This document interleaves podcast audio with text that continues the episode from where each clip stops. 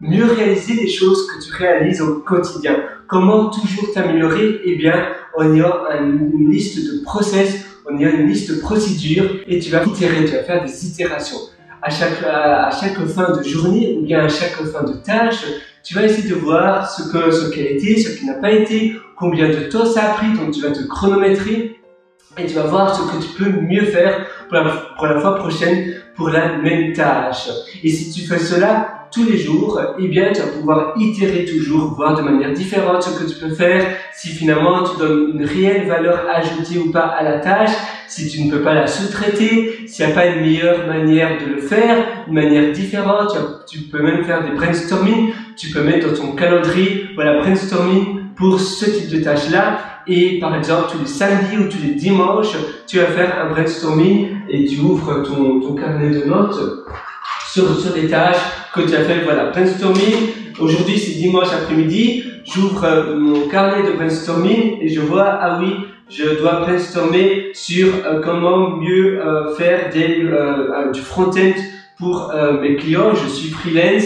J'ai des, des, interfaces graphiques à faire qui communiquent avec des API. Comment les, faire cela de manière plus rapide pour euh, avoir davantage de clients pour ce même euh, produit-là, pour euh, la même demande. Et comme ça, je vais pouvoir travailler moins, faire mieux parce que je vais pouvoir aussi améliorer davantage peut-être mon générateur de code. Et je vais, ça va aussi éliminer davantage d'erreurs et je vais pouvoir gagner davantage. Et ainsi, ça va pouvoir me donner davantage d'argent pour investir ailleurs, pour faire un autre type de business ou pour aider euh, davantage ma clientèle en créant d'autres outils similaires et comme ça je vais pouvoir avoir un meilleur business, offrir davantage à mes clients, une meilleure valeur ajoutée, mes clients vont aussi me payer davantage, etc. Et en ayant une liste de process pour toujours itérer, pour toujours voir comment tu peux faire mieux, comment tu peux mieux faire le lendemain que la veille. La même chose pour toi, ne te compare jamais aux autres parce que si tu te compares aux autres, finalement tu compares ton intérieur que tu connais avec l'extérieur, la devanture des autres. Non, compare-toi avec toi d'hier.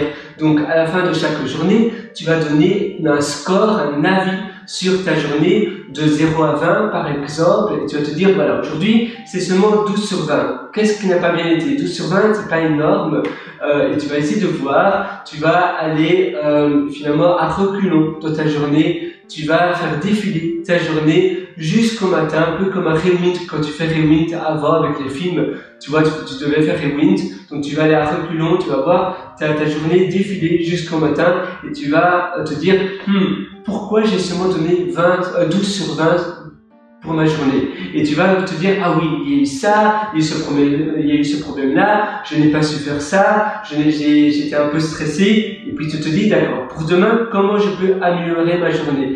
Est-ce que je peux pas avoir davantage de moments de détente, de, de détente? Est-ce que je peux pas euh, sous-traiter ou ne plus faire la tâche qui m'a rendu peut-être moins heureux dans ma journée?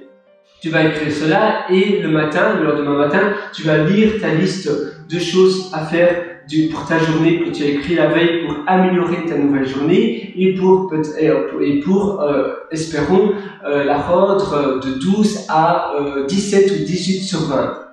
donc tu vas te dire, voilà, aujourd'hui, je dois sous-traiter cela, je dois plus faire cela, je dois plus gaspiller mon temps à faire cela, je dois avoir davantage de moments de détente, des moments dans mon bain, des moments dans mon jacuzzi, ou bien je dois prendre un spa une fois par semaine pour faire autre chose. Euh, J'aimerais avoir davantage de clients pour mon business, pour avoir davantage d'argent, euh, davantage de revenus, et ainsi euh, ça me rendre davantage heureux et libre, et ainsi de suite. Tu vois, il faut faire cela pour finalement avoir une journée, des journées parfaites, donc une vie parfaite, parce que finalement, une vie parfaite, c'est euh, eh bien plein de, de, belles journées. Une belle, une belle vie, c'est euh, l'accumulation de, de journées euh, d'exception, de journées sublimes. Sur ce, moi, je te souhaite tout le meilleur du fond du cœur.